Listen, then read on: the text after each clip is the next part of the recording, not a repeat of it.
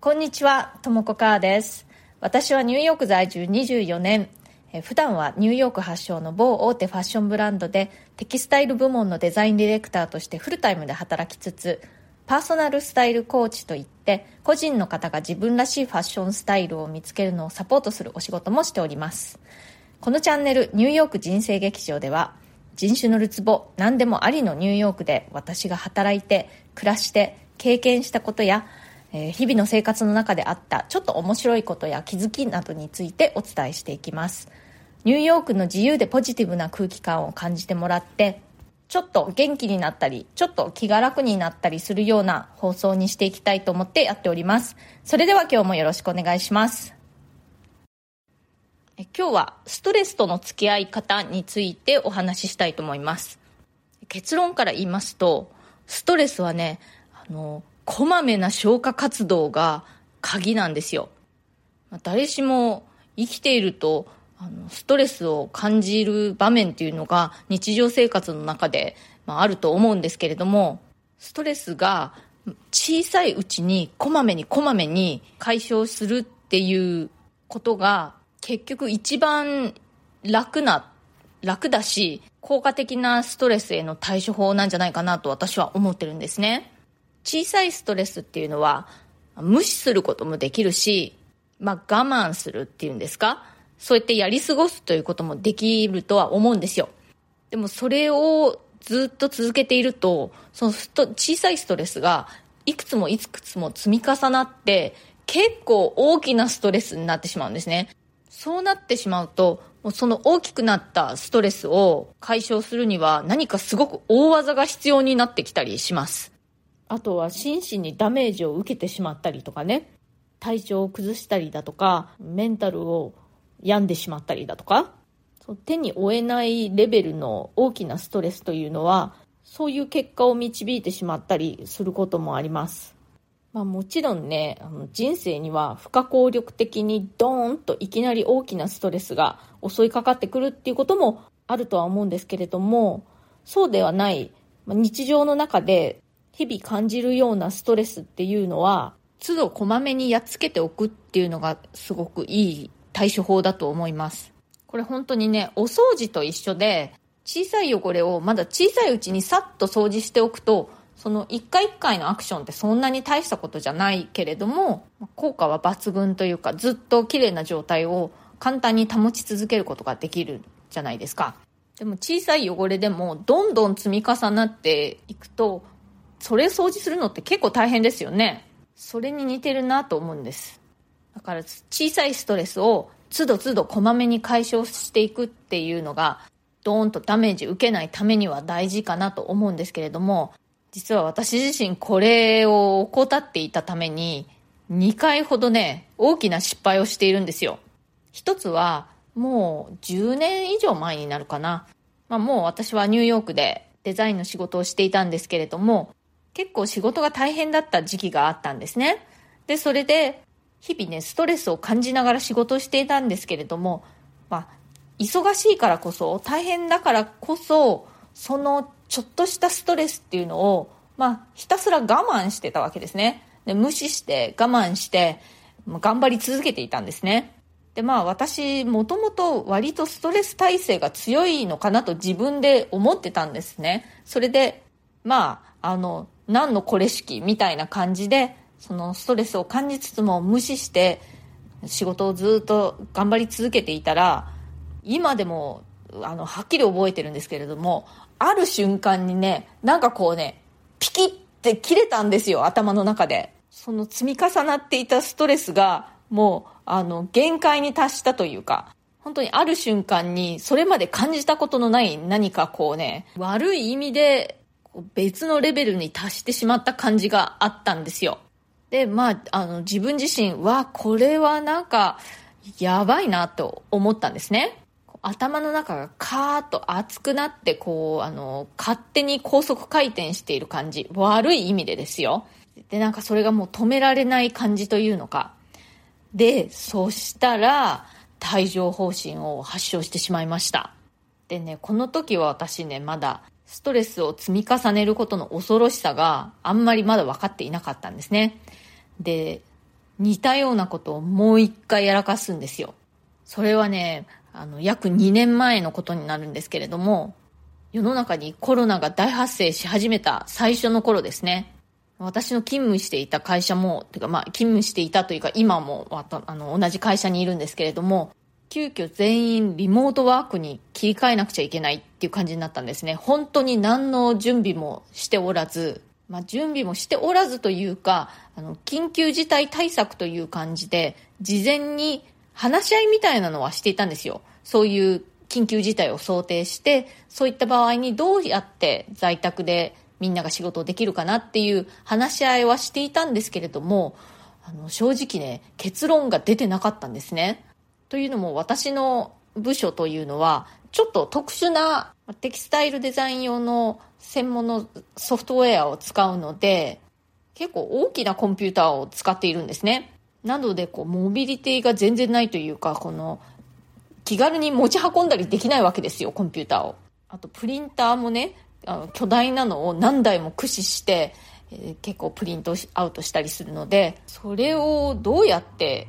家から仕事できるのかっていうのはね、あの話し合ったものの結論が出ないままだったんですね。でも、もうこうやってパンデミックになってしまったので、もう有無を言わさず、全員強制的に、え、リモートワークになってしまって、まあ、要するにその、私の部署をリモートワークに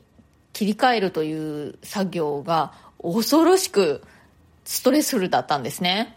まあそんな感じで切り替えがなかなかうまくいかないんですけれども、それ以外にも、やっぱりもう世の中全体がパニック状態で、いろいろ問題が次から次に発生していたんですね。で、そんな感じでね、ストレスをこう感じながらも、またそこにも全然対処せず、無視して、根詰めて、連日連夜、対応に追われていたら、ある晩ね、ガーンと何かこうもう力が抜けたんですね。そしたら、もうね、案の定、次の日、高熱を出して、まんまとまさかのコロナ発症ですよ。で、その時に私は、ああ、またやってしまったって思ったけども、後悔先に立たず。でもその時は本当にね、そういうストレスをずっと溜め込んで、ガーンと大きく体調を崩すっていう経験が2回目だったので、もう本当に反省しました。まあ、そんなわけで、以降ね、ストレスは小さいうちにもう一つ一つ潰していくっていうのをすごく心がけるようにしています。で、その小さいストレスをどうやって解消していくかという具体的な方法なんですけれども、一番簡単にできることだと、とりあえずもしデスクで仕事をしているんだとしたら、立ち上がる。そしてちょっと歩くとか、ちょっとストレッチをする、お茶を飲むとかその程度ですね。ストレスがそんなに大きくないうちは、そんな感じでね、アクションも小さくてもすごく有効なんですよ。でも忙しいとね、その本当に30秒、1分が惜しいって思ったりするんですよね。でもそれじゃダメだと、本当に肝に銘じました。でもう一段階上のストレス解消法は、散歩ですね。ちょっと外に出て歩いてみる。これは私のすごく尊敬する同僚っていうのがいるんですけれども、彼女が時々やるんですよ。仕事でね、すごく大変な状況の時に、さっとね、こう一瞬いなくなって、どうしたのかなと思うとね、外を歩いて帰ってくるんですね。それで私も真似するようになりました。もう一つのストレス解消法で私が結構、まあ、特に最近気に入っているのが、ちょこっと瞑想ですね。ミニ瞑想というのか、5分間だけ瞑想するというものです。これもなかなかね、あの、有効ですよ。30分とかね、1時間とか瞑想するのってこう、その時間を作るのが大変じゃないですか。でも5分だったら、なんとか捻出することができますよね。私は最近この5分瞑想っていうのを割とちょくちょくとやるようにしています。あとはまあ、これもちょっと瞑想に似てるとも言えるんですけれども、横になって目を閉じて静かにしている。まあ、眠ってしまってもいいんですけれども、本当にストレスを感じている時って、そんなにスッと簡単に眠れないですよね。まあね、あの、15分ぐらいの短い昼寝というのができるんだったら、それもいいんですけれども、眠れなくても、目を閉じて静かにして横になっているっていうのも、なかなかいいストレス解消法です。これ、今言ったどれも、すぐ簡単に実行することができますよね。それもまたポイントなんですね。そのストレスをちょっと感じた時に、やり過ごさないで、さっと対処する。さっと対処するためには、まあ、私が今言ったような感じで、特に道具も準備もあんまりいらない、すぐにできるアクションのね、バリエーションというのを自分の中に持っておくっていうのが結構いいかなと思います。はい、今日もまたいただいているコメントをご紹介させていただきますね。えっ、ー、と、簡単すぎてもはや料理じゃない。超時短スープがマイブームです。という回に、えー、コメントくださいました。ヘーゼルさん。いつもありがとうございます。ともこさんの超時短スープ、とても美味しそう。こだわりの調味料でアレンジというのが味噌ですね。和風にするとき、味噌を加えるのかなと想像していたらお醤油でした。私は仕事から帰宅するのが午後9時過ぎなので、ともこさんスープに蒸し野菜を加えていただくのもいいなと思いました。私でもできそうなレシピ、またご紹介いただけるのを楽しみにしています。ということでありがとうございます。あの、和風にするとき、お味噌をね、加えたことも実はあるんですよ。お味噌もなかなか美味しかったですよ。蒸し野菜を加えるっていうのもいいですね。ヘイゼルさん、お仕事から帰ってこられるのがちょっと遅いっていうことで、うん、私もそういうな感じで結構ね、夕食が遅くなってしまったりすることがあるんですけれども、そんな時にもね、これは本当にもう簡単すぎるほど簡単なレシピですごく便利です。それから、ともこさんからのコメント。えこのアイデアもらいました。おやつまたは夕食を軽めにしたい時に使えます。ありがとうございます。ということで、ありがとうございます。そうなんですよ。あのー、ちょっとね、小腹が空いた時とかに、本当にぴったり、結構ね、お腹に溜まるし、栄養もあるし、という感じで気に入ってます。実は今日のランチにも、この豆乳スープね、あの、一品プラスしました。今日はね、あの、マッシュルームがあったので、生のマッシュルームを薄くスライスしたのを、その豆乳に入れて、そのまま、あの、レンジでチンしてという感じで、で、そこにブイヨンと胡椒とパセリという感じで、あとね、オニオンパウダーも混ぜた、今日は。オニオンパウダーね、なかなか、あの、おすすめですよ。いろんなお料理とかね、あの、サラダとか、スープとかはもちろん、炒め物とか、あとはオムレツなんかに加えてもね、ちょっとコクが出るというか、持ってると便利な調味料です。あの、実はね、この、あの、超時短スープのお話しするのね、ちょっとだけためらったんですよね。こんな、何、ふざけた、簡単すぎるレシピとも言えないレシピを、あの、わざわざ話して、うん、なんて言われるかしらって思ったんですけれど、でも本当に私の最近のブームで